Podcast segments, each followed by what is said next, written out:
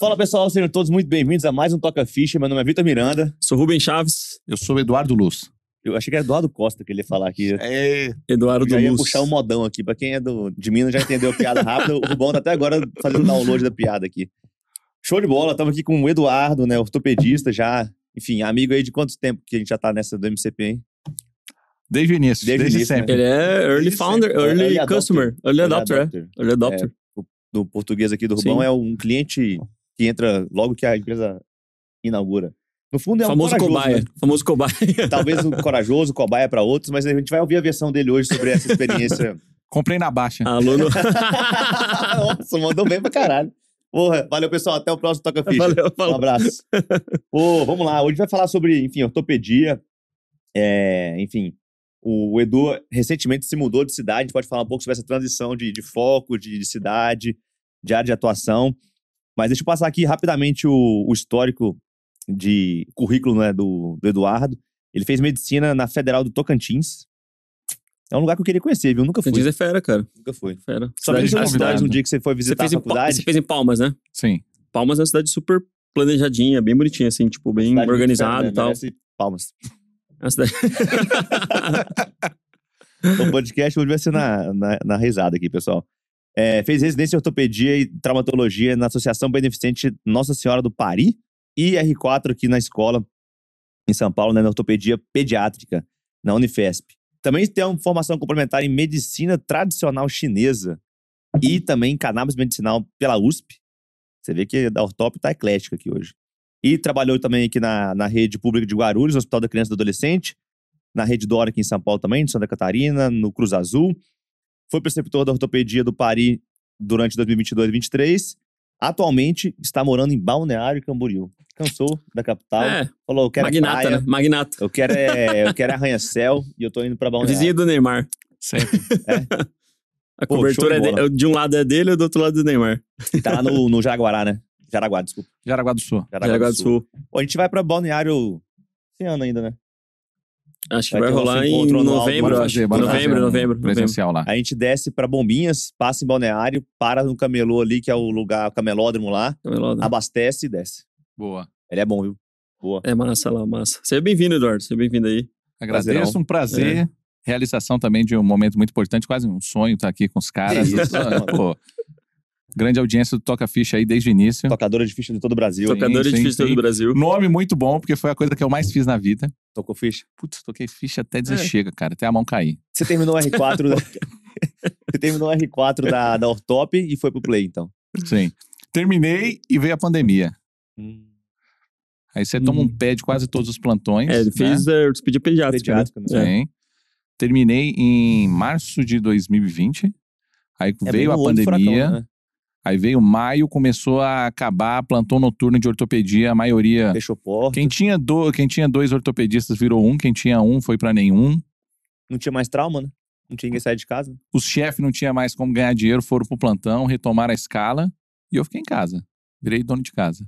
Eu lembro que. É, eu lembro, na verdade, a gente fez uma mentoria nesse início e me contou exatamente, né? Que você tinha alguns plantões que foram remanejados. Tava na, em Guarulhos também, né? Sim, Nessa sim. época. Tinha vários lugares que eu, eu acho que eu tava em seis lugares. Na época, acabei ficando só com um. É, nessa uns quatro Sim. meses assim. E você, e você é. Você não é de Palmas, não. Você é de outro, de outro, de outro Não, eu estado, sou né? nascido aqui em São Paulo. Você é nascido em São Paulo mesmo. Nascido aqui em São Paulo, depois eu fui criado no Tocantins, que Ah, é o tá. estado natal dos meus, que é da minha mãe, foi onde meu pai se criou. Sim, E aí resolvi voltar. você é resolveu diferente. voltar. entendi. Show. E o Jalapão, tem, tem medicina lá também, não? Dizem que tem. Boa. Agora, como bom quase tocantinense, eu nunca fui no Jalapão, né?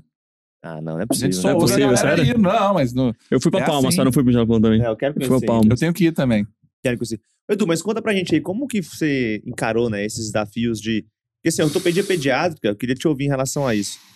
Não é uma área, é, ao mesmo tempo, enfim, consagrada, assim, de entrada fácil. É, a gente sabe que existem grandes centros para isso, mas no dia a dia, eu- a impressão que eu tenho é que muita gente resolve, né, a, a grande Sim, maioria das sim. coisas, coloca a mão ali, e que também, enfim, se confunde um pouco com, com outras áreas. Como que você vê esse, esse movimento aí de mercado e como é que você tá em relação a isso aí? O mercado é fraco mesmo. Não É? tem como o cara falar que é bom. Na mente de muitas pessoas dá certo porque eles veem muitas situações que precisam do ortopedista pediátrico. Uhum. Mas a ortopedia em si, até pelo nome, né, ortopedia, ela já nasceu pediátrica, né? Ela já se iniciou com correção de deformidade de criança, depois que foi se adicionando trauma. Então, historicamente, você já tem muito essa questão. E o residente, o ortopedista geral, todos, todos eles têm um estágio de ortopedia pediátrica e aprende bem. Então, você pega o grande volume da ortopedia pediátrica, o ortopedista é para resolver. né? Entendi. E aí vai sobrar só alguns detalhezinhos Pouca ali coisa. pro, pro especialista. É, Eu, eu imagino o seguinte, aí é o meu cálculo que eu faço livremente, de que é 5% só, que sobra especificamente por ortopedista pediátrico, quando a gente Sim. pega o grande volume. É, tem, tem uma coisa que eu percebo dentro da ortopedia pediátrica e de algumas especialidades, subespecialidades, né? Que, na verdade, não são sub. Alguém ensinou isso pra gente, né? É São super, super, especialidades. super, é, alguém isso, ensinou, agora eu não lembro quem. Né? Porque parece que você tá colocando numa régua mais baixa, né? Mas são. Hoje em dia não pode falar mais Cara, nada, né, é, cara? são especialistas focais. Acho que eu gosto dessa palavra. Especialistas focais porque você foca num- em resolver problemas específicos é, do ponto de vista técnico de tudo aquilo que você pode resolver dentro da ortopedia.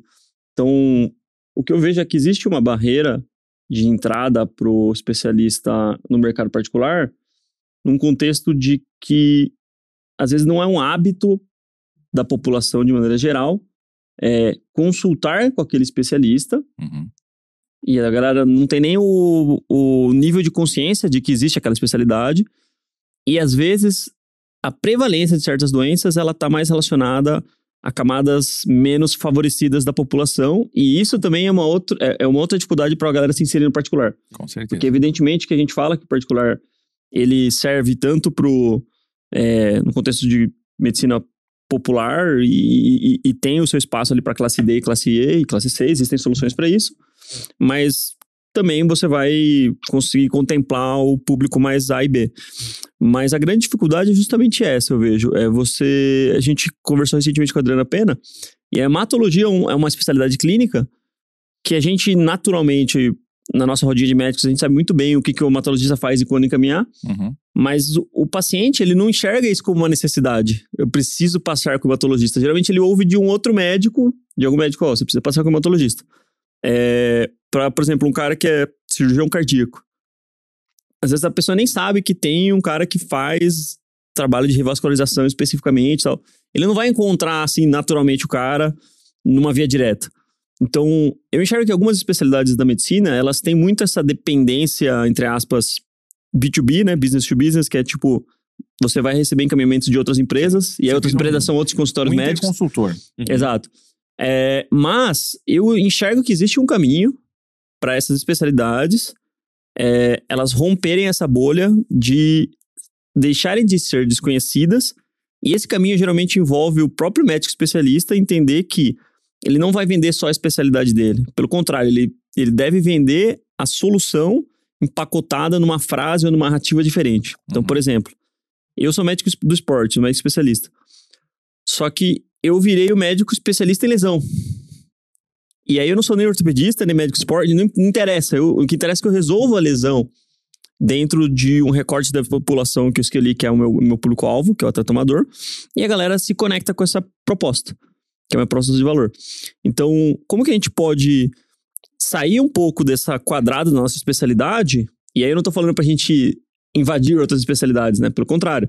Eu acho que tem muita é, particularidade e muito, muita sobreposição entre as especialidades. Isso é bom, não acho isso ruim, não. Sim. Mas como que a gente consegue se conectar diretamente com o nosso público e transmitir a nossa proposta de valor? Eu acho que isso é o.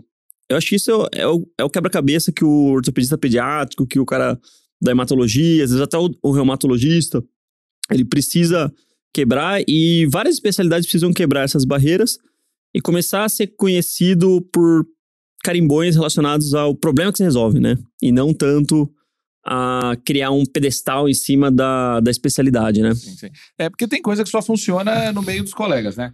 Então, Sim. entre os ortopedistas, é bem claro o que ele manda para o ortopedista pediátrico. Tanto que até uma vez eu fiz uma brincadeira lá num, num grupo de colegas que eu falei que o ortopedista pediátrico, ele vive de corrigir cagada dos outros e ele vive Sim. de receber coisa ruim.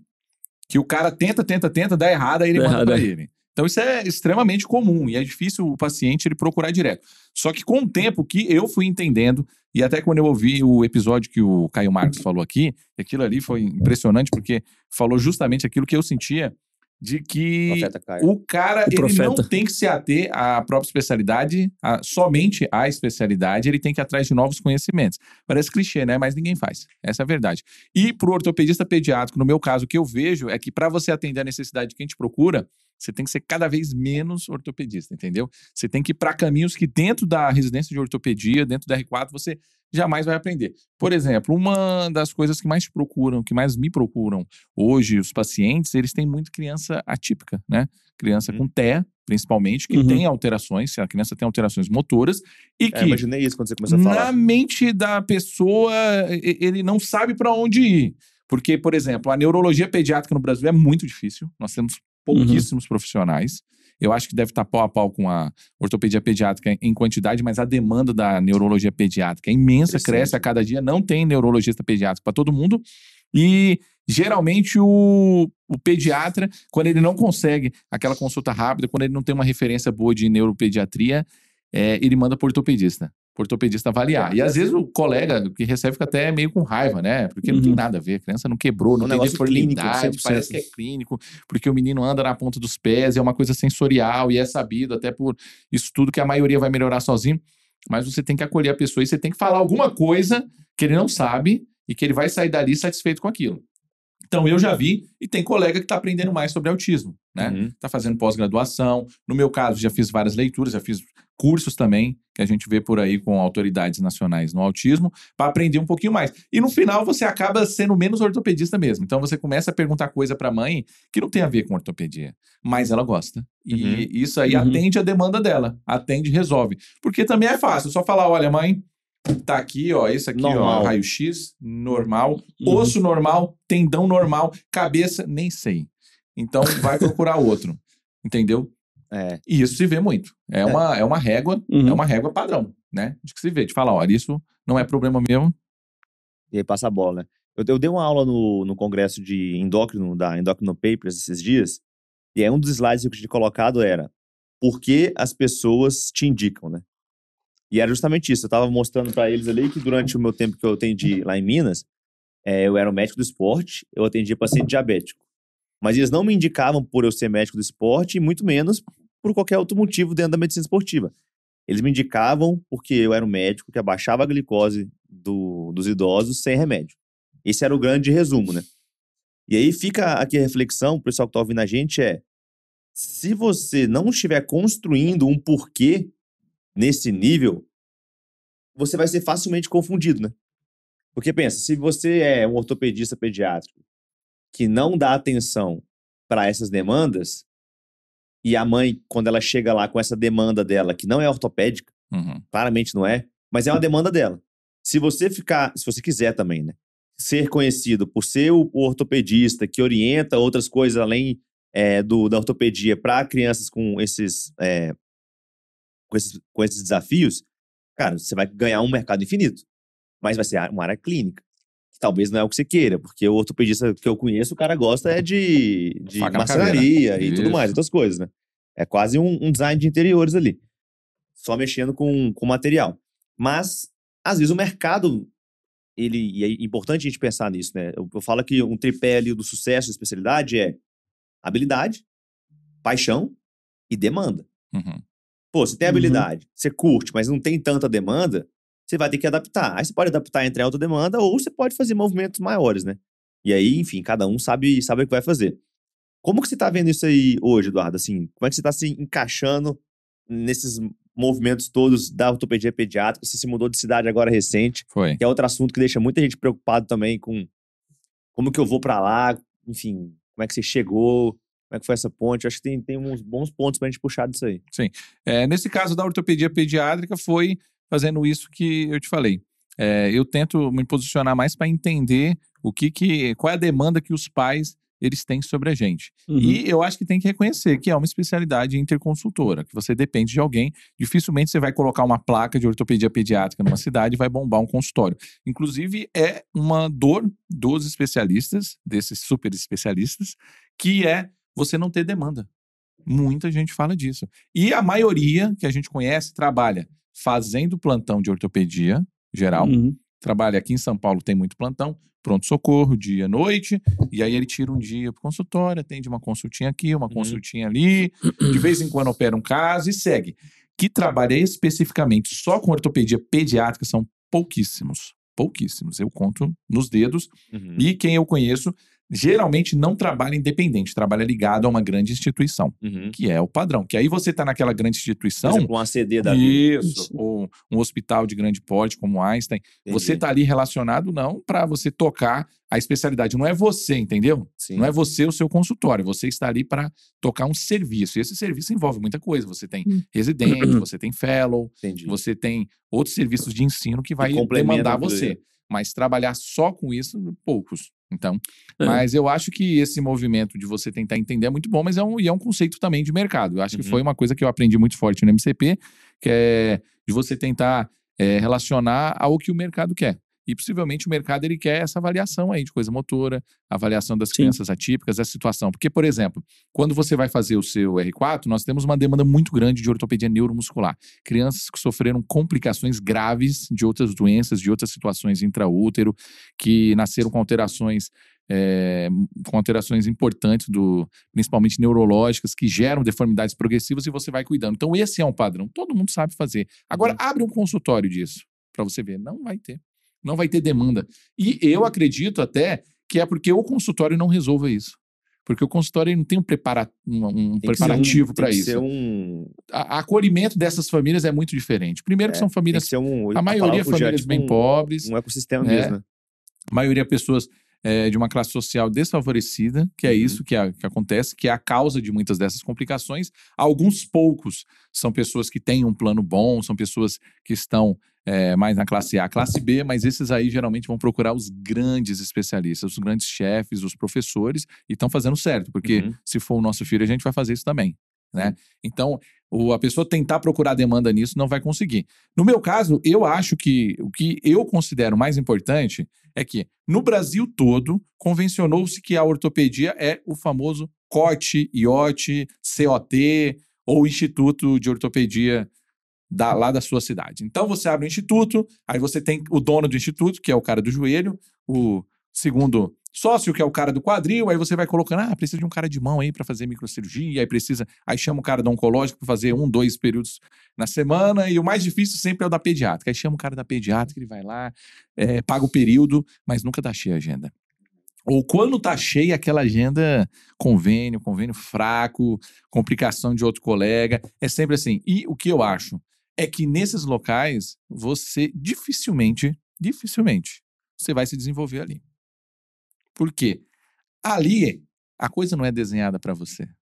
Entendeu? Uhum. Agora, num consultório pediátrico, num instituto de cuidados de criança, aí você tem mais chance. Porque ali o seu conhecimento é mais raro. Entendeu? Uhum. Sim. Todo colega, pode ter a idade que for, quanto tempo de formado que for, ele consegue avaliar, ah, ó, o menino pisa com o pé pra dentro, pé pra fora, ele vai falar, ó, não é nada não, mas sei lá, se Sim. quiser, bota essa palmilha. Né? A diferença é que o ortopedista pediátrico vai comprar uma, uma briga contra a palmilha. Às vezes vai sair até mais queimado. né? Entendi. Mas é, eu acredito isso, de que esse movimento de ir atrás onde o povo quer que você esteja, também é isso. Eu acho que vale a pena você ter essa associação com os pediatras. Por exemplo, eu já me mudei, eu já fechei o consultório daqui de São Paulo, já tem dois meses, cara. Uhum. Hoje eu já respondi duas pessoas querendo marcar consulta. Uhum. Parece que você vai embora, parece mais gente do que É. antes, né?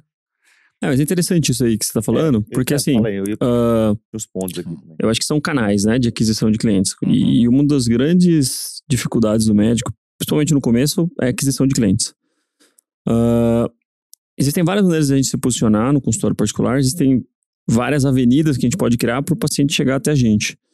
E eu acho que, ah, às vezes, a avenida de construção direta do paciente chegando até você, ela é mais trabalhosa dependendo da especialidade.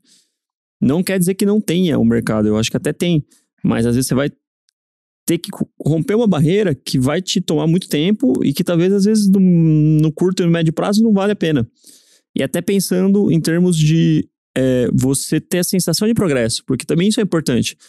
Não adianta você dar cabeçada também e fazer tudo que você tem que fazer no consultório no começo e praticar o manual de boas práticas que a gente constrói aqui no ICP se você não tiver um resultado a, a curto prazo, porque senão você, você desengaja. Certo. Isso é supernatural do ser humano. Então, às vezes, o, o, o próprio ambiente do MCP, ele serve para gerar conexões com outras pessoas e, a, e o mundo dos negócios, talvez o grande volume de transações, aí eu tô saindo da área da saúde, tá? Tô falando do mundo dos negócios. Seja de empresas para empresas e não de empresas para consumidor necessariamente, tá? É, então, tem muitas empresas que são gigantescas, que são milionárias, bilionárias, resolvendo problemas para as outras empresas e não vende direto para o consumidor. E eles entendem que a fonte de receita deles e a captação de novos clientes tá nessa via B2B aí. Então, é, por exemplo, estava conversando recentemente com um aluno nosso que é cirurgião oncológico, lá no Rio Grande, é, no Rio de Janeiro, e a gente, eu conectei ele com uma das GOs que é mentora que é a Gabi Biava, né, que já vem aqui. Porque eu percebi que ele estava indo para um lado muito mais ginecológico da cirurgia oncológica, Sim. que ele gostava, e que as pacientes gostavam também do, do trato dele, do jeito dele. E ele está começando o, a construir o funil de aquisição dele muito mais em conexão com outras ginecologistas do que com diretamente na captação ali no Google, no Instagram. É, e, e aí não é um intermediário, eu enxergo que é um parceiro, é diferente do, do relacionamento que você tem com o convênio. E aí é você saber criar relacionamento, criar conexão e fazer negócios. Que é uma coisa que a gente aprende também, não é tão difícil não. A gente tem feito bastante isso, a gente tem conseguido crescer bastante na parceria. Ah, e acho que isso é uma provocação minha mesmo, né? Ah, quantas especialidades muitas vezes a gente se, é, se auto, vamos dizer, determina que, ah, não, é impossível só com isso eu vou para outra especialidade. Às vezes, cara, não necessariamente. Se você for realmente fazer sentido para você, você vê que tem demanda, só que a demanda não é tão fácil é, para você capturar a atenção da pessoa e explicar para ela o que, que se resolve, às vezes a via indicação de colegas é uma via mais fácil e mais óbvia, e no começo é o que vai ser o grande motor propulsor, propulsor seu, tá? Então, eu tenho vários exemplos dentro do MCP que eu posso dar sobre isso. Tem a Camila lá, que, que ela vai vir, inclusive, aqui. É ultrassonografista. Não, teoricamente, não é um, um É. cara que capta os próprios pacientes. E ela começou muito nessa via de ginecologistas que relatam que as próprias pacientes Uhum. reclamam do serviço de é, ultrassonografia transvaginal e ultrassonografia de mama. É desconfortável, é frio, é sempre um médico diferente. É um atrito na jornada do paciente. Gigante. Ela enxergou isso, ela começou a se conectar com, a- com essa rede de mulheres aí, de ginecologistas, que solicitavam o exame, começaram a indicar para ela. Ela começou a trazer uma experiência, é, ela construiu o produto dela, uma experiência diferente para a mulher. E aí as mulheres, naturalmente, elas sempre querem voltar e fazer exame com ela. E ela não é a médica daquelas mulheres, entendeu? Ela tá num, num papel de apoio. Mas é um papel igualmente relevante e as pessoas estão dispostas a pagar por garantir que vai ter uma experiência boa e, e vai dormir bem um dia antes de fazer o exame. Que é uma coisa delicada, né? Exame transvaginal, exame ginecológico, enfim. É, e ela abriu o consultório dela nessa pegada aí. Tá lá agora, abriu lá em Balneário, tá felizona. Mandou mensagem, falou que tá super bem. Minha vizinha. Lá em é, Balneário Pissarras. E, e, cara, tá super bem. E às vezes o caminho é esse, né? A gente começar a pensar, beleza, talvez isso aqui não esteja cristalizado no imaginário popular, o que, que eu resolvo? E eventualmente as pessoas que têm um pouco de, de know-how vão fugir já para os grandes centros. Como que eu faço para me conectar com os outros players que vão ser parceiros estratégicos, né? E é algo que dá, dá pra gente construir isso, né? Uhum. Igual você, você enxergou uma oportunidade lá em Balneário agora, né? E, e as coisas estão fluindo. Eu tô indo lá agora. Na, na verdade, já, já me mudei, né? Legal. Já tô lá. Foi com sua a esposa lá, né? forma- O é, ritmo é levei a esposa pra lá, o ritmo é diferente. O cara no começo ele fica É, agoniado, porque tá fora de temporada de praia, a cidade Tá tá, mais parada, É, tá, tá frio, frio. aquela água é gelada, não tem coragem de entrar. Mas a gente tá indo bem. O cara sai do Tocantins, É. parar no balneário quando não podia. Subiu, né? Subiu. Subiu na vida. Subiu na vida. Subiu na vida, meu. O Toca venceu. Eu Tocantins. É. Mas É uma mudança bem interessante. É, eu acho que o que tem de diferente é que eu cheguei lá sem medo algum, entendeu? Só que eu não cheguei de cara assim, como se eu fosse abrir um comércio e então eu abro as portas e fico esperando a galera chegar. É, não foi bem assim. Então eu escolhi uma forma. Então eu presto serviço lá para a prefeitura, eu tenho outros municípios também é, um pouco longe, mas que eu também presto serviço, e é uma Uhum. coisa um pouquinho diferente. Uma coisa é você ser funcionário da prefeitura, outra é você prestar serviço. Quando você é funcionário, você recebe a Sim. tabela que está ali delineada para o médico, independentemente da sua especialidade. Quando você presta serviço, aí a tabela é outra, né? Uhum. Aí você consegue um valor melhor. E eu te digo, eu prestando serviço para a prefeitura, eu recebo por cirurgia mais do que convênio. Aqui em São Paulo. Isso, é, isso é legal de você falar, Edu. Pô, baita ponto. Baita ponto. É, quer falar mais disso aí? Eu, eu, senão eu vou te cortar Não, nesse pode assunto falar. aqui. Não, eu ia te falar, porque teve um. é, nesse assunto que a gente tá falando, eu tô com uma ideia aqui que é trazer a reflexão de que, às vezes, os caminhos não óbvios, eles tendem a ser talvez melhores. Uhum.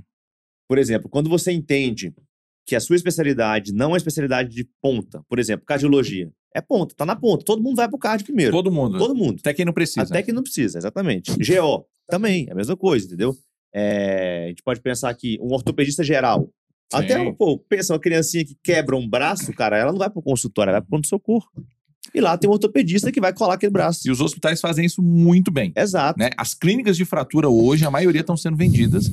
E eu acredito que é um movimento natural. Porque eu, por exemplo, não me sinto com a vontade de querer ir numa clínica de fratura, resolver sabendo dos desdobramentos que pode ter, aquilo que eu posso ter que voltar para o centro cirúrgico de novo, que eu possa ter que resolver minha vida Exato. de novo no hospital. E você estando no hospital, você se sente bem melhor. E, por exemplo, aqui em São Paulo, os hospitais fizeram isso de forma muito, Muito boa. Aqui, praticamente todo hospital tem o seu ambulatório para acompanhar a fratura, acompanha muito bem, os pacientes gostam. Exato. E, ou seja, então o primeiro ponto para mim é entender como que a demanda para sua especialidade funciona. Uhum. Se é uma demanda primária, né, vai direto para você, ou se ela é referenciada. E entendendo isso aí já traz mais paz, né? Que, por exemplo, essa colega ultrassonografista, ela podia Uhum. estar, cara, reclamando que o convênio tá ruim. Mas ela falou: não, cara, quem me encaminha é GO. Então, deixa eu montar um esquema com a GO aqui. É o esquema no bom sentido. E aí, na, na ortopedia pediátrica, você comentou, né? O ortopedista pediátrico que cai no ambiente do- de um cote, Uhum. cara, ele é mais um. Cote tentou. Brasil Cote, todo, né? tem, e tem vários alunos nossos que tem cote, né? Tem Eles vários. passam a perna nele, porque o, o cara que é ortopedista pediátrico, ele é um bom ortopedista. Ele, ele é um cara que consegue resolver Mas se chegar uma muita coisa. particular pro Mas- colega ali, cara, dificilmente eles vão passar. Exato. Dificilmente. Ele tá lá no, no final da enfim, fila. ele tá no último da fila e ele vai ficar ali chateado, não vai conseguir evoluir. Mas você falou um negócio muito legal. Mas se você muda o ambiente, né? O ambiente ele tem esse poder de transformar a, a pessoa. Se você muda o ambiente e cai, por exemplo, ortopedista pediátrico dentro de um ACD, Uhum. ou próximo de um APAI, ou dentro de um, um centro de atenção, enfim, a, a certos pacientes, cara, você se torna a referência de todas as demandas que aquele lugar cria. E aí é uma questão de fazer conta se vale a pena ou não, se você tá afim de fazer isso ou não. É a teoria da vaca. Que... Na Índia é sagrada, aqui é churrasco. Entendi. Estão mudando Teoria o ambiente, da muda vaca. tudo. Muda tudo. Dependendo de onde você atuar, se pode ser churrasco ou sagrado. Mas aí, esse é o primeiro ponto, né? Entender o movimento da especialidade. O outro, cara, é entender quais são os vínculos que existem e, e um pouco a mais, né? Você trouxe um ponto que é muito legal. Cara, eu terminei minha residência, eu quero entrar no convênio, é a melhor coisa do mundo, porque prefeitura é ruim, ou o SUS é ruim e tudo mais. Mas, cara, você ouviu falar que é ruim, Uhum. ou você foi lá e constatou o modelo de contrato que existe, a prestação de serviço que existe. Por exemplo, é, enfim, nessas conversas todas do MCP, eu lembro direitinho de um aprendizado que eu tive que me marcou bem. Eu falei, cara, é muito mais amplo do que a gente imagina, né?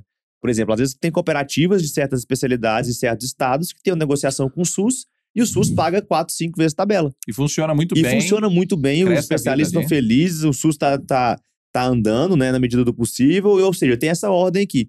Uhum. Então, o que você está me dizendo? Que você chegou, viu essa oportunidade de balneário, negociou com a prefeitura e ganha melhor do que plano de saúde. Sim, com as prefeituras ali ao redor. É, em Balneário, eu cheguei mesmo como um funcionário da prefeitura. Uhum. Mas eu recebo um valor melhor do que eu recebi aqui, por hora. Então, isso, isso é legal, cara, porque existe um. um, é, a- às vezes as pessoas compram as ideias prontas e não, e não estão abertas a, a fazer essa pergunta um pouco melhor e até negociar com, com a prefeitura, né? Quem que foi que comentou que, tá, que faz vários contatos com a prefeitura e tudo é. Não sei se foi no Toca Ficha, mas Foi o. pra desafogar. Foi o, não foi o marido da, Não, ele também tem os contratos da, da, da Camila, né? Da Camila. Ilson. Não, não, ele também tem os contratos dele, mas era, acho que era outro, acho que foi lá em Minas.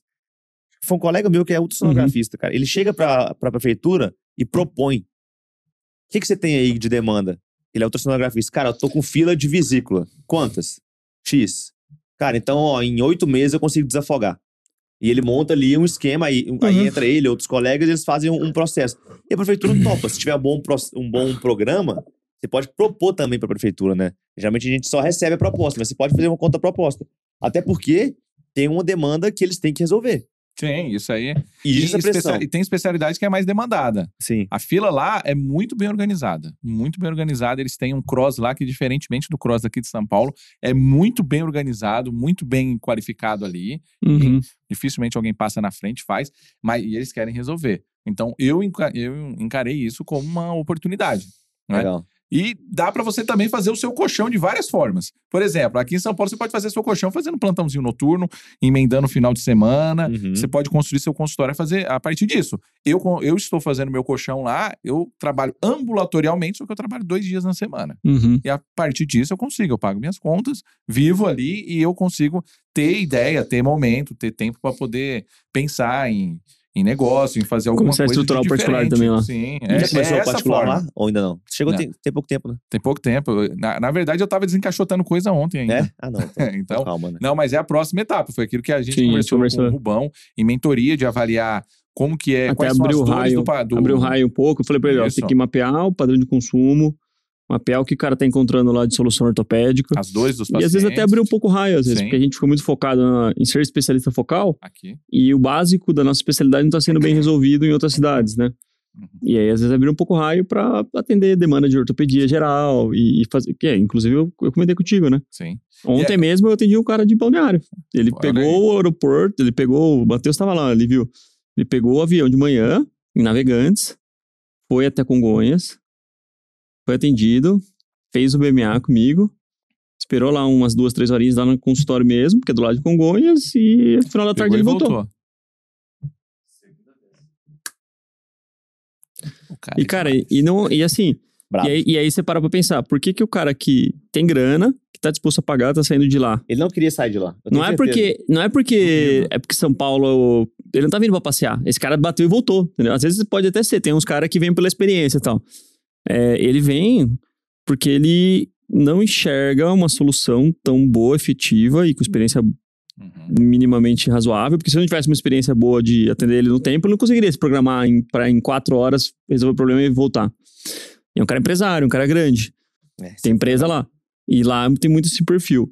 Então, às vezes, o, o grande desafio dentro de qualquer especialidade, principalmente das es- especialidades menos hypadas, vamos dizer, é você ter a leitura do mercado, cara. Olhar para o mercado e ver o que, que tem de deficiência, o que não está sendo bem resolvido, quais são os problemas que eu posso abordar com é, técnica médica, tecnologia e uma experiência boa de compra e de usabilidade do meu serviço.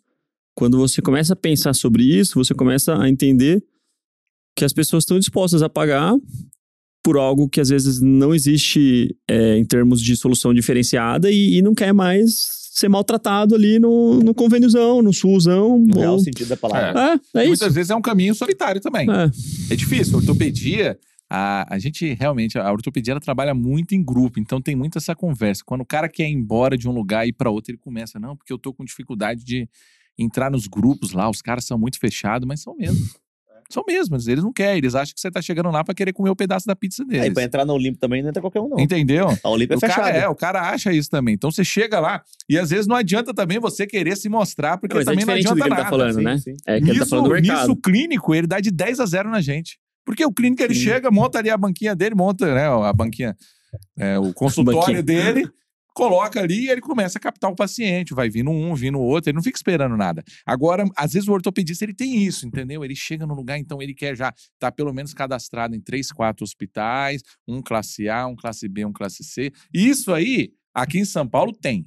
Na maioria dos lugares não tem. Inclusive, eu estava pesquisando lá um hospital bom para caso eu precise e eu não achei tão bom assim, entendeu? Na região. Tem, Já cara, vi que eu vou ter tem. que dar uma volta maior. Não tem, velho. Entendeu? Balneário- É, Até ter, vai ter que dar uma o- volta maior, vou ter esse- que pegar um avião em É, Navegantes. esse paciente. esse paciente tava falando pra mim. tentaram construir um, um hospital onde era um hotel antigamente perto da roda gigante ali. Pra quem conhece Balneário sabe de onde eu tô falando, aquele cantinho ali de Balneário. Uhum. Onde você tá vindo ali de, Sei, da praia, Praia da Praia Brava ali, é. É. da região norte. Aí eles começaram a mexer, teve um alguém que levantou dinheiro, capital lá, e a vigilância barrou, cara. Barrou por alguma questão técnica do espaço físico e tal, ia ser um empreendimento assim absurdo porque ia ter um serviço de hotelaria mesmo. Não tem um hospital moderno lá assim? Não Hoje? tem, cara. Não tem, Que eu conheça, não. não tem. Às vezes alguém vai ficar bravo, vai falar, não, tem sim, ó, tem esse aqui. Mas pelo menos é, eu não vi. Se, se tiver, Cara, tá Santa escondido. Catarina é, tem déficit de, de grandes estruturas hospitalares, assim, sabe? Em Blumenau tem. É, não, tudo é, tudo é melhores, expectativa, né? Floripa, Igual, por exemplo, lá na minha cidade, em Enfim. Patos de Minas, tem bons hospitais. Pra região. Sim. Que fique bem claro, entendeu? E aí eu entendo também. é, não dá pra se comparar São Paulo com Patos. É.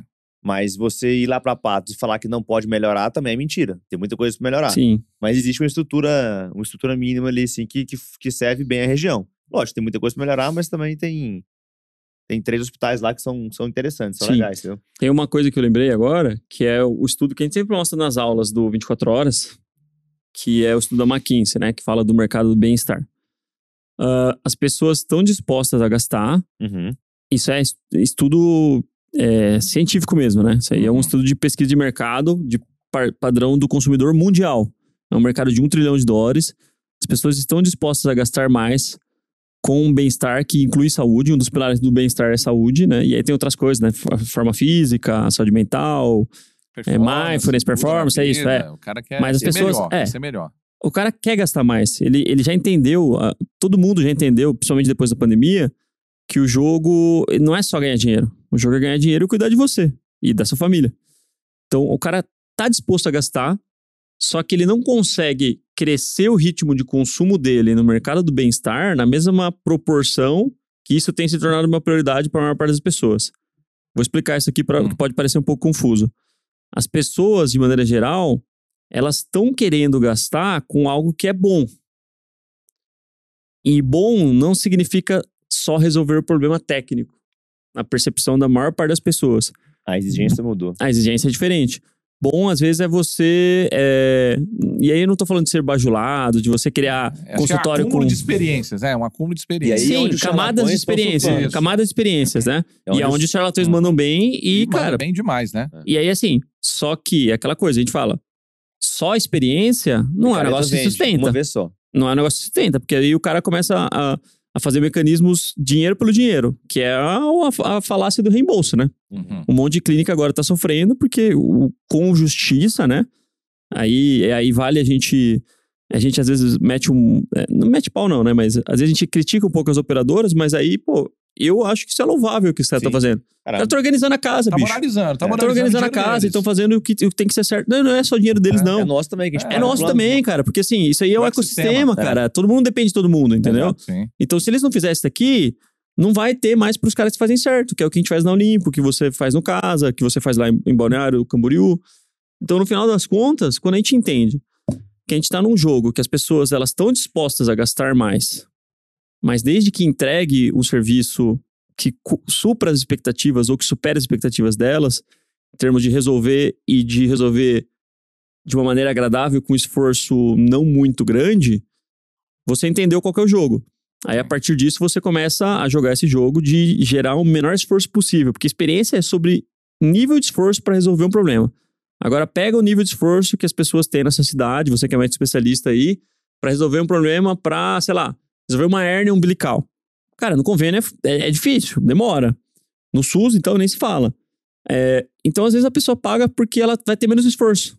Já tá tudo pronto ali, já tem uma coisa que encaminhada ali e, e etapas de um processo que fazem a resolução dinheiro, disso né? Tempo é rápido.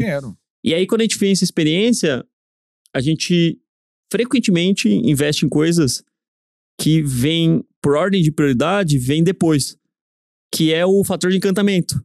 Eu acho que encantamento é uma palavra bonita e é legal ter, e eu tenho também lá na Olimpo. Só que isso daí não vem antes de eficiência, entendeu? Eu tenho que ser eficiente em resolver o problema do cara, e às vezes a camada de experiência que a gente precisa adicionar é responder rápido o WhatsApp, é você dar clareza pro cara de qual que vai ser a jornada, como que vai ser a- a- o tratamento, quais são as vantagens ou não de acompanhar comigo.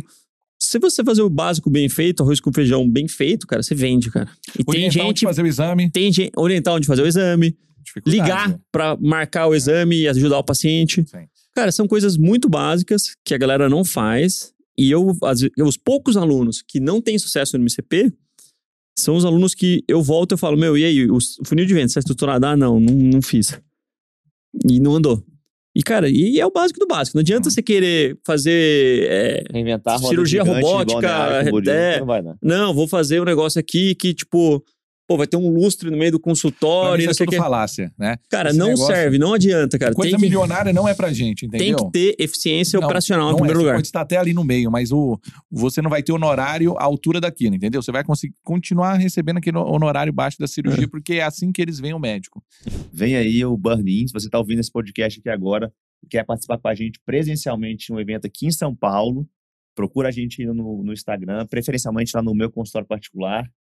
Fala que meu tem- ponto consultório, É. ponto particular. Isso aí. Fala que escutou esse podcast, pede um- o cupom de desconto aí para levar um amigo e vocês dois aí, Legal. espero vocês no, Segundo evento no do Burn-In, Burn-In, dia hein? 7 de outubro. Tem alguns nomes aí confirmados, né, como Michael, Bernardo e outros 20 nomes, inclusive, inclusive a gente já pode soltar, já, Pode, já pode tá. soltar, Gustavo. Cerbasi tá, tá fechado com a gente, Bruno Perini também tá lá fechado com a gente, e outros nomes que vão confirmar ao longo do tempo aí. Então, enfim, manda mensagem pra gente, vai ser um prazer. São 500 lugares e o foco é médico especialista, tá bom? Você só vai até- você só vai conseguir realmente mostrar o seu valor é pro paciente. Dificilmente você vai mostrar para os outros. Para as grandes empresas, para os grandes hospitais. Não vai ser ele que vai chegar em você, dar um tapa nas costas e falar: "Ô, rapaz, tô com vontade de aumentar seu honorário.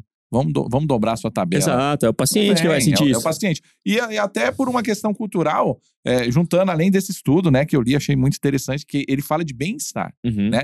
E aí eu adicionei quando eu estava lendo o livro A Jornada da Humanidade, né? Esqueci o nome do autor, mas é um segundo Sapiens aí que o pessoal Uhum. diz. Que ele fala que uma das grandes mudanças que a Revolução Industrial fez e que a evolução da humanidade tem feito é dar valor aos filhos. Uhum. Por quê? O meu pai teve 11 irmãos. Né? Eu só tenho um. Então é diferente. A minha relação com o meu irmão único, o que eu estou disposto a fazer por ele, meu irmão, Uhum. versus o que meu pai está disposto a fazer pelos 11 irmãos dele. Uhum. Entendeu? É totalmente diferente. E hoje, quando você pensa em filho, é muito diferente também. Por quê? Porque você tinha muito filho, você não conseguia parar a sua vida para cuidar de um filho que tinha uma doença grave, de alguém, entendeu? Você não tinha tanta esperança assim.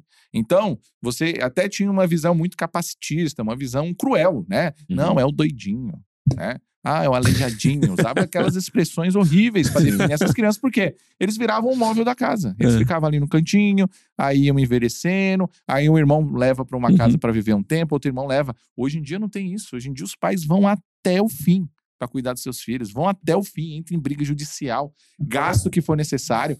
Antes se falava muito isso do câncer, mas hoje a gente vê, por exemplo, na questão das crianças autistas, do TEA, que os pais fazem isso. Os pais têm pai que ele abre mão de tudo que ele tem para poder ir atrás do melhor tratamento da criança. Uhum. Na cidade, por exemplo, de Balneário, a gente tem muita criança com muita criança com trissomia do 21, né? O Down. Por quê?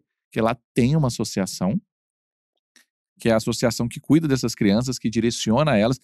Não faz um, não é nenhum trabalho de outro mundo, é um trabalho simples de referenciar, de Sim. mandar para os profissionais, Organiza. de saber qual o jeito correto de cuidar, e as Uhum. pessoas saem das suas cidades, saem lá de outro estado para morar na cidade, não tem nem emprego, não tem nada, faz de tudo só para ter acesso àquilo. Então, se essa pessoa mudou a vida dela para isso, ela tem, ela em algum momento ela, ela, também vai querer pagar por Uhum. algo melhor. Então, eu acho que as especialidades elas têm essa vantagem. O que, que você acha que mais agrega muito. valor para essas famílias, assim, Eduardo, no seu dia a dia? a a autoridade que você mostra no assunto, também a tranquilidade que você entrega para ela de que aquilo ali não vai incomodar ela de novo. É o que eu falo, olha, ninguém para meia hora da vida para ficar olhando o pé da criança, entendeu? Em meia hora você resolveu 15 problemas. Você está preocupado com ela, se ela está viva, se ela está espirrando, se ela está com frio, se está com calor, se está com fome. Uhum. Você tem a avó para resolver briga com ela, você tem problema de escolinha, você tem a sua vida que você tem que cuidar, seu psicológico. Então ninguém para meia hora para pensar só nisso. Agora lá no consultório a gente para meia hora, uma hora, uma hora e Sim. meia para isso. E a pessoa tem que sair de lá com a sensação de que a questão foi resolvida, né? Sim. No final você perguntar, e aí, tá mais tranquila?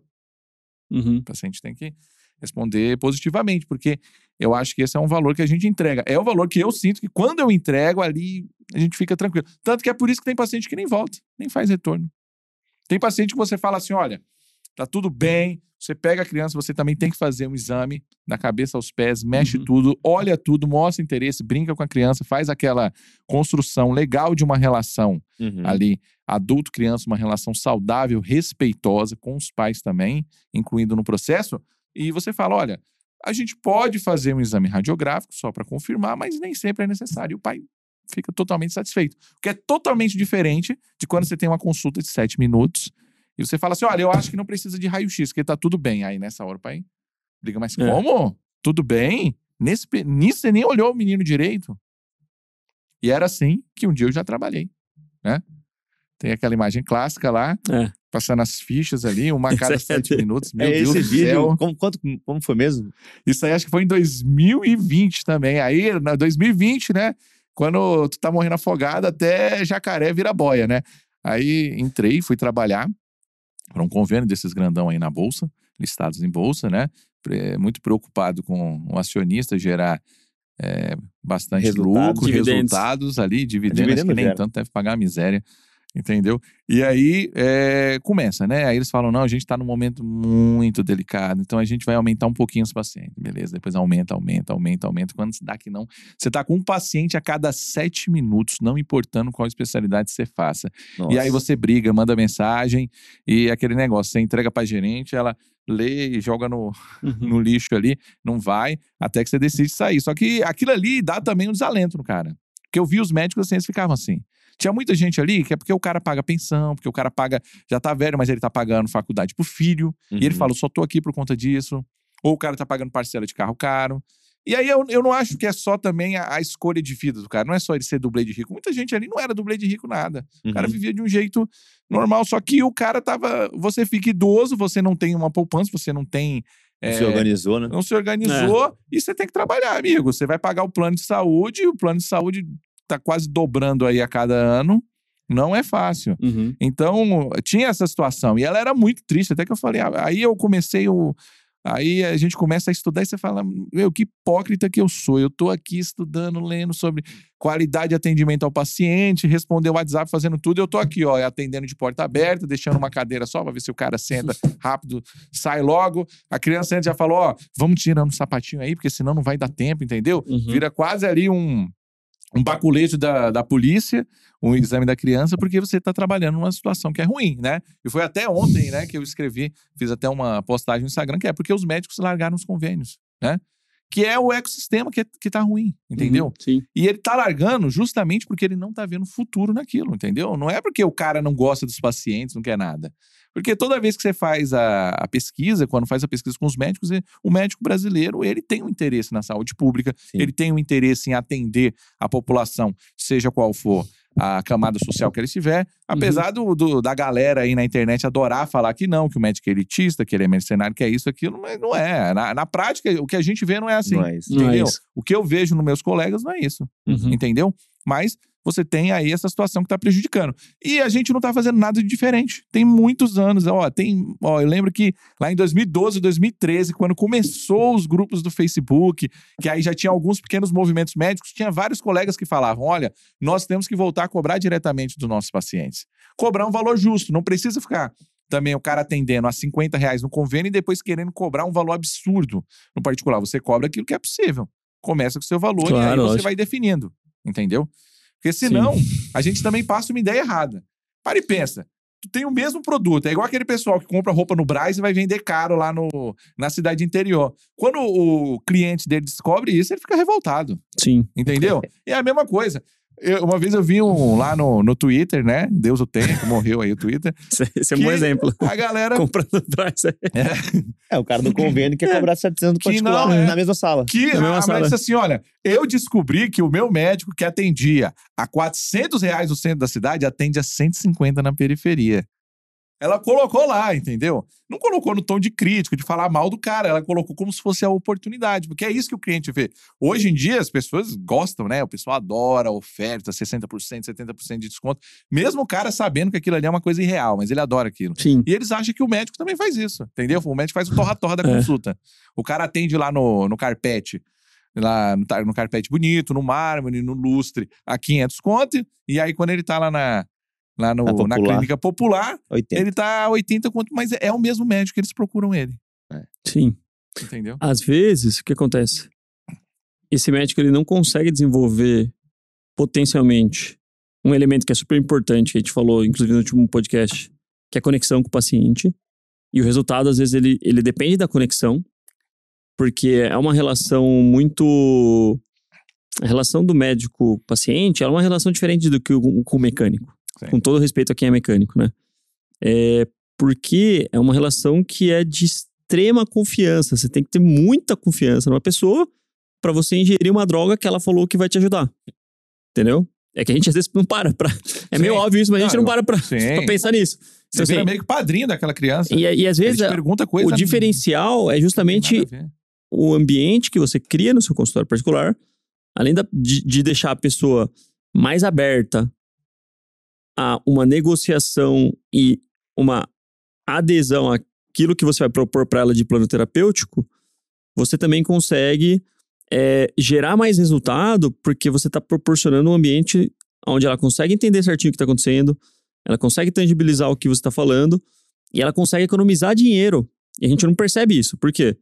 Porque às vezes ela procura até outros profissionais particulares, vai em clínica popular, vai- ninguém explica para ela o que está acontecendo, ninguém dá orientações e ela continuamente está gastando dinheiro, porque gastar sempre gasta. Uhum. Nem no SUS ou no convênio, porque Sim. assim, você gasta se deslocando, você gasta deixando de produzir meio período que você reserva para pegar uma agenda lotada de convênio, porque aí a realidade é essa. Convênio você não pode programar duas horas da sua rotina durante a semana para você passar na consulta, você tem que programar cinco, seis. Porque você não sabe a hora que você vai voltar, você não sabe a hora que você vai chegar, e para fazer exame é a mesma coisa. Então, se você tem um local que você consegue fazer diagnóstico, você consegue adicionar outras soluções da jornada, exames e tal, o valor que você cobra, claro que não pode ser infinito, mas muitas vezes é um valor que é justo porque faz a pessoa economizar dinheiro também. E, evidentemente, também é tempo, saúde mental, de enfrentar ganha-ganha, fila, Ganha-ganha. É, é o ser bem tratado, são, são várias coisas. Então, o valor, ele não surge só da exclusividade e da escassez, que a gente tem essa impressão. Isso são elementos que podem configurar um preço final de, uma, de um produto ou de um serviço. Mas o valor, ele surge de você enxergar demandas que não são, estão sendo bem resolvidas e que está gerando, onerando a população. O, extrema, o, o sistema de saúde é extremamente ineficiente, tanto no SUS como no convênio. E ele onera, e onera em vários sentidos, se você for analisar. Pensa o quanto que tem de prejuízo de é, saúde quaternária gerada por exames desnecessários solicitados no, no convênio, porque o convênio ninguém paga. Ou E aí o, pai, o cara vai, faz Não, e e a consulta, naquele, Consulta mo- desnecessária naquele com modelo. muitos, muitos, com muitos especialistas, Você entendeu? E com aí, e aí você para pra pensar: é, será que é a falta de receita que gera uma ineficiência operacional que é representada por um prejuízo líquido negativo numa operadora? Ou será que é a falta de é, dinheiro mesmo? Eu tendo a achar que a maior, a maior causa do SUS e, do- e do- dos convênios serem ineficientes pode ser um pouco falta de dinheiro? Pode, mas a maior Ah, parte é falta de eficiência operacional, cara. A galera não tem. resolver o problema. Não daquilo tem, que- os, dos chega. É. gestores. Dos gestores, porque eles que têm que pensar toda essa cadeia e eles têm que estabelecer um fluxo de que faça sentido. Ó, esse paciente ele vai gastar tanto se ele passar em qual- qualquer especialista. E se ele tiver um livre acesso a esse especialista, será que não vale a pena a gente estabelecer uma linha de primary care aqui, de ter uma racionalidade para critérios para pedir exames, para encaminhar para os outros especialistas focais? Isso não vai tornar o sistema mais sustentável? E será que o modelo de remuneração que a gente ah, utiliza hoje, que é pagar por serviço, acabou? Será que isso aí não é um mecanismo de recompensa perverso? E faz o cara querer fazer mais, cada vez mais volume, tanto de consulta, de procedimento, de. Então todo mundo pesa a mão no procedimento, todo mundo pesa, a mão na indicação cirúrgica, porque o mecanismo de recompensa é perverso no final das contas. E isso tudo tá dentro da estrutura do modelo de negócio que, que é o que, que existe hoje atualmente. Sim. Então, quando você começa a pensar nisso, o mercado particular hoje no Brasil só está crescendo por conta dessas mazelas e, e, e de toda essa estigmatização que tem na área da saúde. Porque realmente a galera tá mandando mal. É uma grande A oportunidade. galera tá mandando É, muito mal. É ruim e é uma mesmo. oportunidade, entendeu? Isso aí me lembra, me lembra muito assim, ó, é, tudo aquilo que a gente falou sobre valor, entendimento, excesso de, de consultas especialistas, me lembra muito uma situação. Não, é uma situação comum, mas que ela é quase sempre mal conduzida. Dor nas costas em criança, na puberdade, na adolescência. É uma coisa interessante. Se você é, tenta estudar pela literatura, você vai ver as causas mais comuns, aí você vai ver em meninos, pode ser uma espondilolistese, nas meninas escoliose e tudo mais. E o que, que a gente encontra na prática? Nada. Nada, nada, nada. Muito raro. Muito raro. Entendeu? É, você tem, obviamente, essas Uhum. situações, elas estão documentadas, estão ali. Se você é um especialista que só opera aquilo, você vai ter muito, por questões óbvias também. Uhum. Mas na prática, quando você pega o grande grosso ali de pacientes, de pais que levam os seus filhos porque eles estão com uma postura, porque eles estão com dor nas costas, porque eles estão nessa situação, e isso eu só aprendi lendo coisa da pediatria, não foi lendo da ortopedia, a maioria das vezes essas crianças elas estão passando por situações, não, situações de estresse no seu Uhum. dia a dia, situações estressantes, tá numa fase de mudanças mal, mal compreendidas, muitas vezes você tá numa fase também de muito, eh, além da mudança, você tem muito a questão do conflito. Então você descobre, por exemplo, que tem criança que está sofrendo um bullying danado na escola e ele não quer ir para a escola de jeito nenhum. E aí a forma que ele encontra o que Adoecer, né? acontece no corpo dele é isso, é adoecer.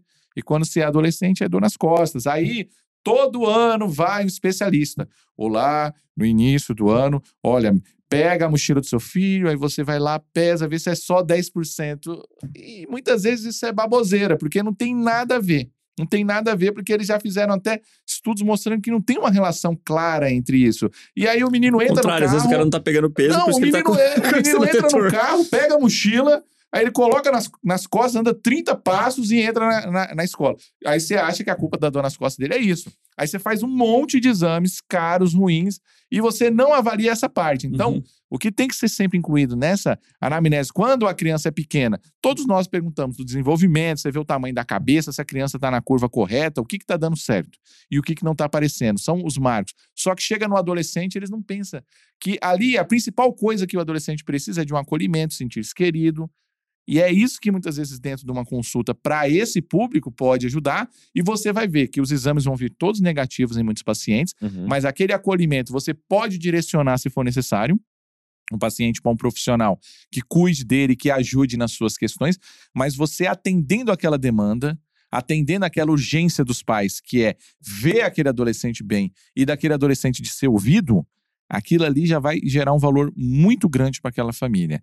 E isso você não consegue com Sim. sete minutos, nem com dez. Você tem que ter uma conversa longa, porque eles não se abrem Uhum. fácil. Uhum. Entendeu? E com o tempo você vai vendo que tem coisa que o adolescente ele nunca vai falar pros pais. E aí a gente lembra da gente. Teve coisa que a gente nunca contou pro Uhum. nosso pais. Geralmente, eu, Nunca contou, mas a gente contou É. pra outra pessoa. várias. raramente eu pego adolescentes, né? Sim. Eu, eu pego às vezes alguns jogadores de futebol lá no consultório.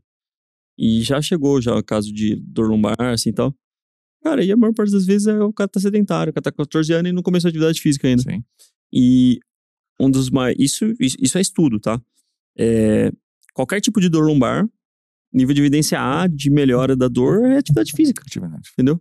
Sempre. A Atividade física. Eu tava Entendeu? com lombalgia. É atividade chata, física, cara. Você para de Chato, treinar. chato, chato. É remédio, dor- né? Você tem que se É. forçar Aí, a o que, que melhorou minha aí- lombalgia?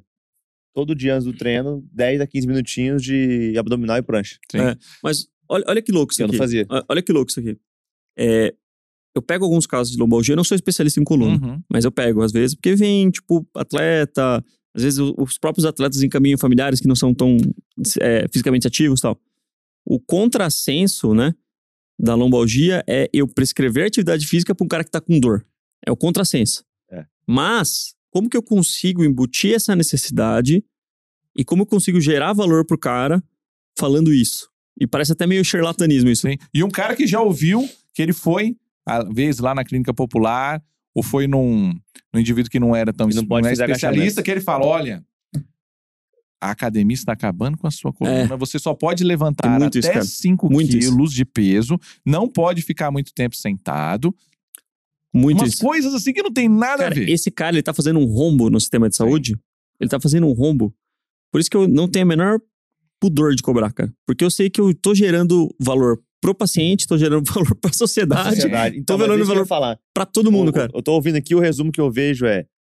Cara, a gente tem um sistema de saúde suplementar que tá esmagando o médico numa ponta, Uhum. porque tem que reduzir custo. A gente tá vendo notícia Sim. após notícia isso, que E as tem, e operadoras tem, não tem tão- mesmo, e tem mesmo que reduzir custo. Tem que reduzir custo, mas eu não acho que é no médico. Não acho também que é no é na médico, não. gestão do- dos É na recursos gestão. e na, e na Exames, cara. e na gestão dos Exames. exames. que eu falar assim, é, hoje, se você vai no hospital que atende convênios, a gente sabe como é que funciona, você pede tudo. Uhum. Porque ele vai cobrar desse convênio, o convênio vai pagar a conta depois. Então, quanto mais você pedir, melhor.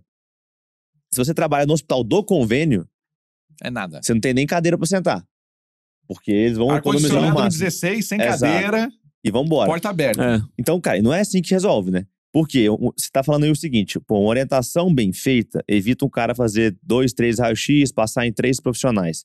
Isso cria um custo. É, quando você monta um serviço de qualidade na sua especialidade, um dos maiores ativos que você está gerando para a sociedade como um todo é essa economia. Cara, eu fico pensando, né, os meus pacientes diabéticos, eu tirava o paciente da glicada de 10, colocava ele na glicada de 7, às vezes 7,5, com uma ou duas classes de medicação a menos, estável em 7, bem orientado. E é um paciente que eu tinha plena convicção de que ele conseguiria continuar naquela glicada ali, a menos que ele metesse o pé na jaca, literalmente falando. E ele vinha de uma glicada de 10 há um bom tempo, passando com um, dois, três profissionais. Por quê? Cara, porque eles erraram o diagnóstico? Não.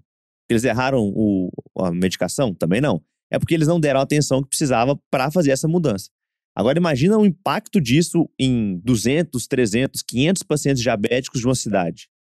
Cara, você desafoga uma filhinha da retinopatia do SUS. Você desafoga uma filhinha de infarto. Você começa a diminuir casos de AVC na cidade. Um agente, um médico. Agora você imagina se tivesse 10 médicos fazendo o que eu fazia lá na minha cidade. E fazendo isso para adolescente, Com essa criança. intenção. Não, então. Né? Aí É. eu penso, Aí cara, é exponencial. o que a gente tem que trazer, eu sempre trago isso, porque às vezes o médico especialista tem dificuldade de cobrar, ele se sente mal, ele acha que não encaixa, ninguém vai pagar. Mas, cara, quando você começa a entender o valor que você gera, além do diagnóstico e tratamento, É, em cadeia, é muito louco isso. e repara, faz atividade hoje, pós toca ficha, não sei onde você tá, você tá no carro, indo no plantão, voltando, indo pra dormir, mas, cara, separa um tempinho aí. E além de indicar esse podcast pros seus amigos, faça o seguinte: escreva é, 10, 10, tá? Não, eu não acho que você tem menos de 10. 10 benefícios que você traz ou para a família do seu paciente ou para a sociedade atendendo o bem. Escreve 10. Economia de dinheiro na receita, é, evitar a solicitação de exames adicionais no plano de saúde, redução da espera e melhor sobrevivência. Escreve isso, tá? Você vai perceber e olha para isso. Redução de desfecho terciário, lá na ponta Terciário, final, lá, né? é, tipo, cara, risco cardiovascular diminui, diminui e tal. Exato. Olha Menos para isso. atestado. Menos atestado, cara, menos falta no trabalho. Já- Mais- já, já, demos, demos cinco aqui, Men- deixa, Menos abstinência, mais produtividade, deixa, né? deixa pro pessoal fazer em casa. Já demos onde a gente vai contar tudo. Agora, olha para essas 10 Mas- listinhas daqui a pouco e me conta se isso não vale 350 reais. Até mais. Não, coloquei 350 porque a gente tem aqui do, do Epoca ao Chuí, né? Sim. Tem no Brasil inteiro aqui. Mas olha pra isso e pensa, cara. Se isso não vale, eu tenho certeza Salve que pra vale. galera do Chui aí. Ah, Se você tiver alguém do Chuí, eu dou o Oiapoca. O eu acho mais difícil, mas o do Chuí deve ter. É, manda um salve aí pra gente. Então, façam esse exercício, porque assim, eu só consegui destravar isso na minha cabeça e organizar o meu, meu serviço pra atender esse paciente quando eu entendi esse valor que eu gerava. Que era gerando. E o valor que eu gerei foi muito financeiro. Eu gerava economia na receita do paciente. Sim. Ah, mas ele, pô, é- é- não tem outras pessoas que podem fazer isso? Cara, lá na minha época eu não achava ninguém fazendo isso e eu fazia. Era um paciente que tinha uma prescrição de 500 reais, caía para 400. Ah, é uma grande transformação? O cara, o próximo Warren Buffett por causa disso? Não. Mas, cara, esses 100 reais por mês vezes 12 é 1.200. É mais que ele gastava comigo.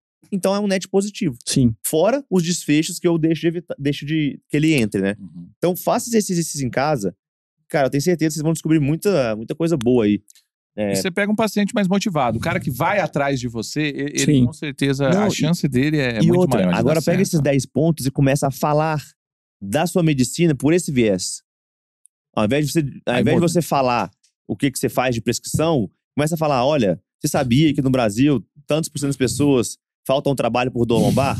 e que dor lombar é isso e isso? E, Cara, Sim. investe essa lógica, você começa a ver a Sabe- mágica acontecer. Agora, para mudar o consultório mesmo e fazer a, a mágica acontecer, o Edu tem uma dica pro pessoal de casa.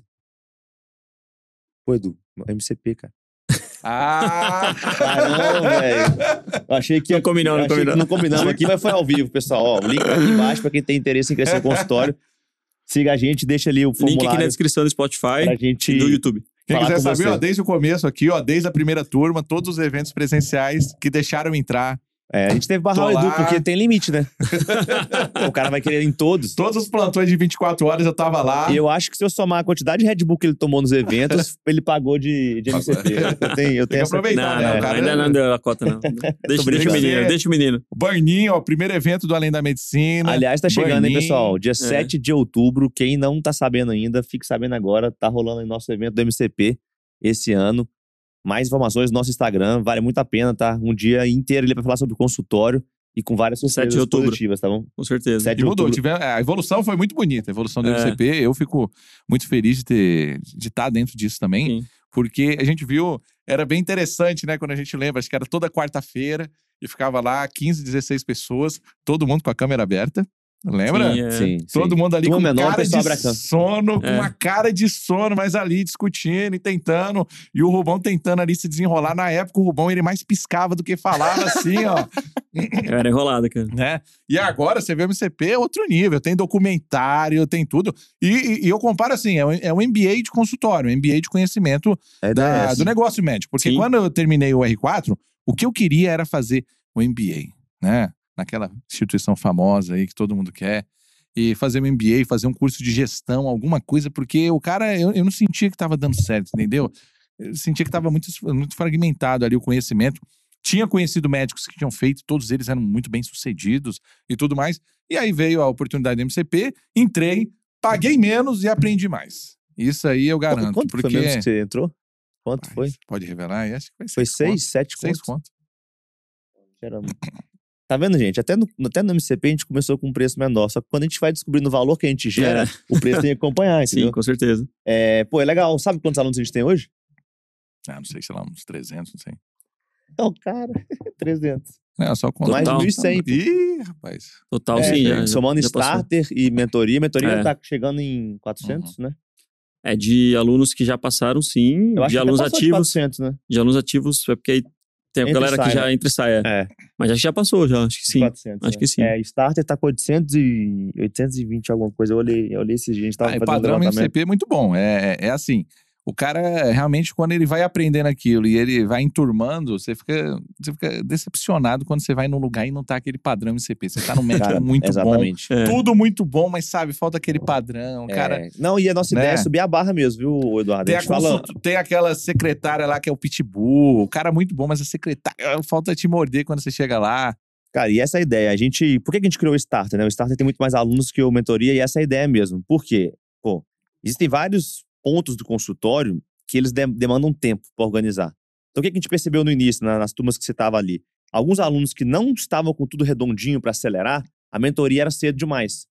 Então, o cara entrava e não tinha nem um local físico definido. Às vezes, pra você achar um local legal, é três meses. Uhum, Isso é. E, pô, você vai perder de 12 meses de acompanhamento, você perder três procurando um local, às vezes ia pra uma segunda mentoria e não tinha assunto. O assunto era, não achei minha sala, não achei minha secretária. Pô, é chato, né? Chato pro, pro colega que tá perdendo a grana dele ali. Então a gente mudou, a gente colocou todo o conteúdo pra começar, starter, né? Por isso esse nome, no starter.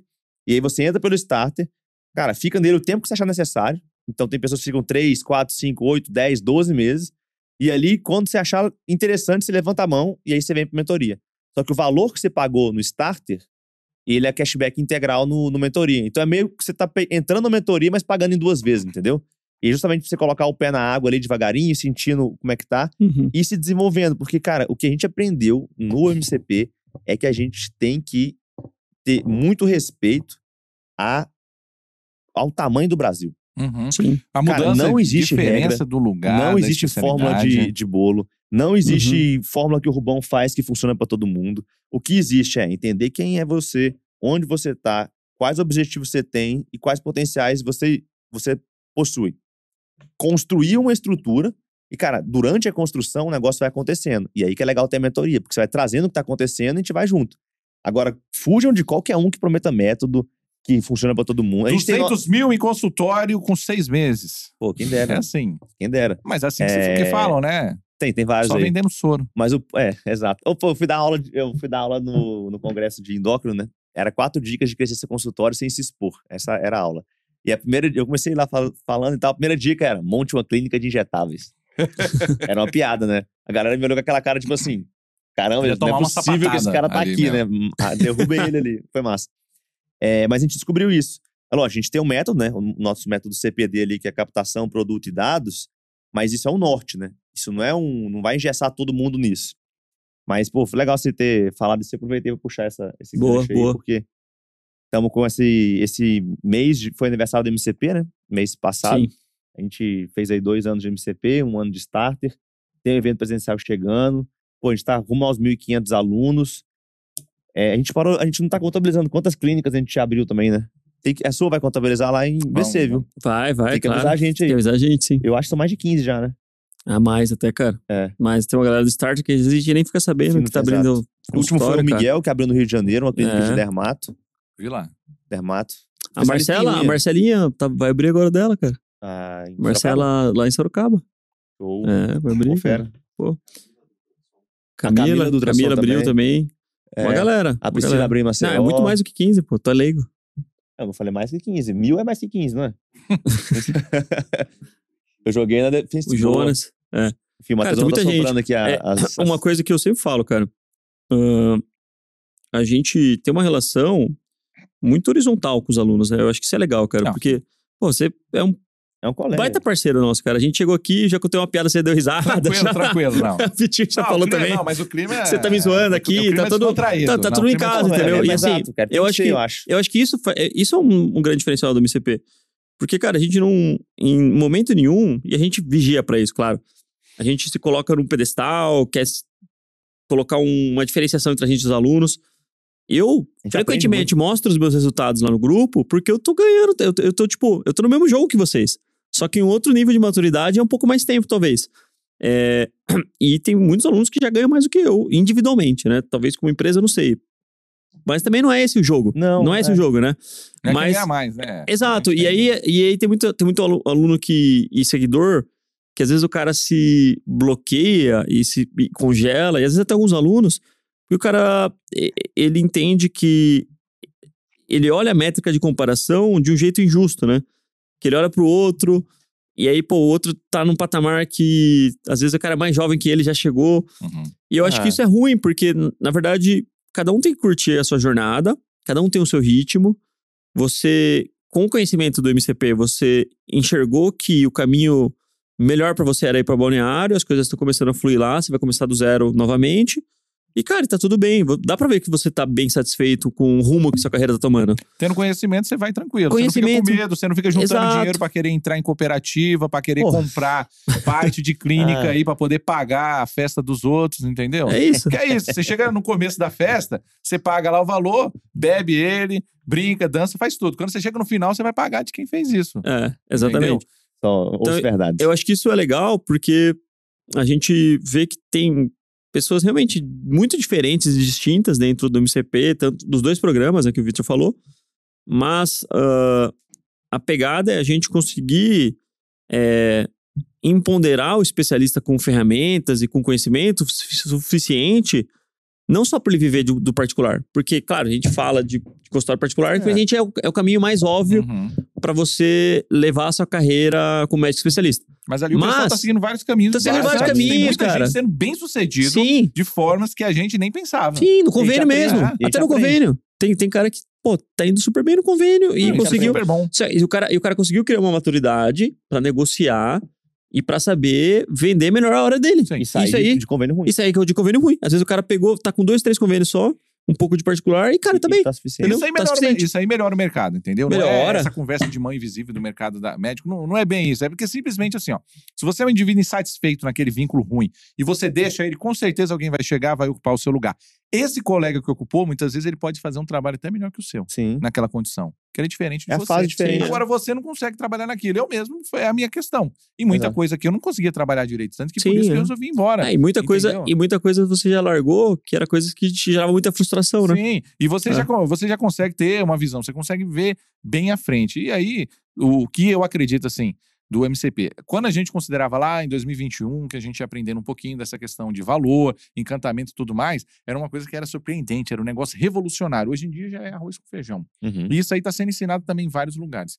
E eu acho que com o passar dos anos, isso vai tender a se tornar um padrão Sim. comum do indivíduo, que o indivíduo só vai conseguir atender particular tendo uma secretária respeitosa, É, tendo um acolhimento Cara, a ambiente digital, né? Num ambiente físico, num ambiente digital correto e fazendo todas aquelas etapas que a gente aprende, entendeu? O que a gente está fazendo é ganhando tempo. É ganhando tempo, que a gente está começando antes, entendeu? É melhor você começar agora, igual eu que já saí do, do R4 com uma ideia, eu nunca construí. Eu até o momento não construí nenhum negócio maravilhoso, não construí a clínica oftalmológica com 50 oftalmos associados, não fiz nada de, de diferente, nada de muito grande, mas eu considero a minha carreira muito satisfatória nesse sentido, porque eu sei para onde eu vou e eu não tenho medo de mudar, Sim, entendeu? claro. Então esse é o negócio, eu não tenho medo de mudar. A ortopedia, ela, ela começa a ficar mais bonita quando você pensa, cara, eu sou ortopedista, eu sei fazer coisa pra caramba. Eu tô aqui na pediátrica, mas se algum dia eu quiser aprender outra coisa, eu vou aprender, Exato. vou seguir nela, vou ter sucesso, porque eu vou saber tratar bem o meu paciente, assim como eu tratei bem o meu paciente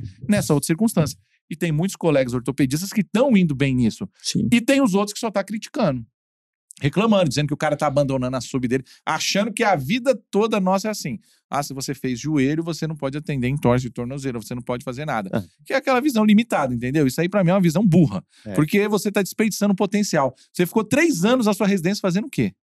Ortopedia. É, ortopedia, Sim. cara. Você é ortopedista. Não existe no carimbo, você pode até colocar lá a sua sub, mas isso não existe pro CFM. O que existe é que você é ortopedista. Uhum. E o ortopedista faz Você tudo faz isso. a E especialidade o pra- paciente que sabe que você é ortopedista, ele não tem medo de ir em você, entendeu? Ele não está interessado em quantas eh, cirurgias daquilo você fez. Sim. Ele tem um interesse em resolver. E se ele se sente bem com você e você vai ajudar ele, vai dar certo, cara. Exato.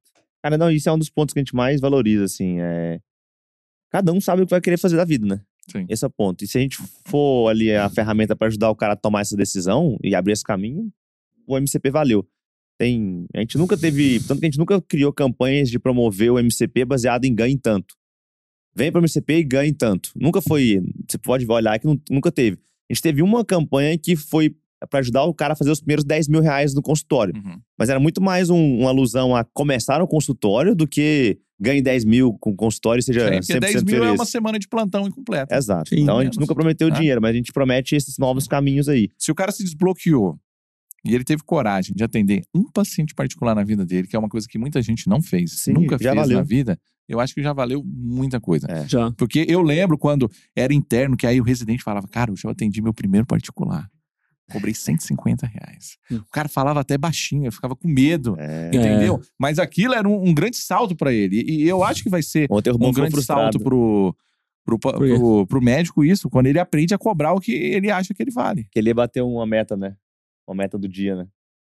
Ia ser um dia muito bom da, Ah, sim, ele, verdade. né? Aí o paciente remarcou e ele não conseguiu bater o número lá. É. Mas enfim, Ontem foi, foi o Frank tá aí, ele, foi um dia, foi um dia bom ele pode Unip. atestar. Mas, pessoal, pra quem tem mais interesse em saber do Toca Ficha, o link tá aqui embaixo desse episódio, tá? Tanto no Spotify quanto no, no YouTube. É um formulário ali de inscrição. E por que que a gente coloca o formulário e não o link, tá? Porque a gente preza por quem entra no MCP. A gente valoriza saber quem você é, quais são as suas expectativas. Porque aqui, especialmente no, no MCP Mentoria, nós somos um grupo. E esse grupo, ele tem que se respeitar, ele tem que remar na mesma direção. Então, cara, se você não é da linha que a gente acredita da medicina séria, enfim, tem outros cursos para você. Mas se você é um especialista raiz e quer ficar com a gente aqui no MCP, também tem um ambiente aqui te esperando para te ajudar a resolver os problemas aí que acontecem no seu dia a dia, todos os dias. Boa. Fechou? Pô, baita tocação de ficha, hein, Eduardo? Foi bom. Agora, quando a gente descer para BC, vamos dar um salve pro Eduardo. Vamos, vamos encontrar ali. Sabe onde fica esse camelódromo lá em BC? Do lado da igreja? Não sei o nome da igreja. Não, sim, ali é. Tem a- bem, uma bem no centro lá, ali. Uma é. rua Bem no centro ali, é. É. é. A gente E vai próximo. toda vez lá, compra uns vinhão muito bom. Frank vai com nós também. É, o Frank também tá Boa. no ARP. aí. é isso. Valeu. Pô, como é que o pessoal te encontra? Acho que seu Instagram é um arroba bom, hein? O pessoal nunca vai esquecer. Arroba ortopedista de criança. Olha, isso aí não tem como nem Isso aí errar. não tem como errar. Bom, valeu, Eduardo. Obrigado aí pela participação. Acho prazer. que, pô, sempre uma honra trazer os. É, os caras raiz mesmo, Os né? Que, bandeirantes do MCP. os bandeirantes. Cheguei, era tudo mato. Os R1 da MCP. é, né? os caras que desbravaram o Fundaram negócio. o, o serviço. É.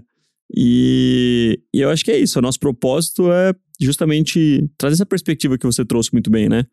de mostrar pro cara que, embora tenha pessoas que vão muito bem, que já estão 100% no particular, e tem pessoas que às vezes demoram um pouco mais para fazer esse movimento, é você ter a segurança de falar, pô, eu sou o dono do meu próprio caminho e acabou.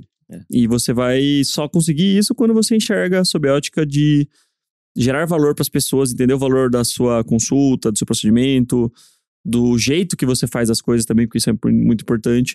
Então, essa cultura aí é o que move nós. E, e com certeza, até Rubão deu uma de 2026. min- Rubão deu uma de mineiro agora. Nós, É. é. Move nós. Com certeza, até 2026 a gente vai conseguir um milhão de consultas geradas pelos nossos alunos aí. Estamos nesse objetivo aí. Estamos no caminho. Fechou? Maravilha, pessoal. Muito obrigado aí pela audiência mais uma vez. Siga-nos no Spotify, no YouTube. Compartilhem esse episódio aí com seus amigos e Siga até nos bons. o próximo Toca Ficha quinta-feira de manhã. Valeu! Falou! Falou, rapaziada.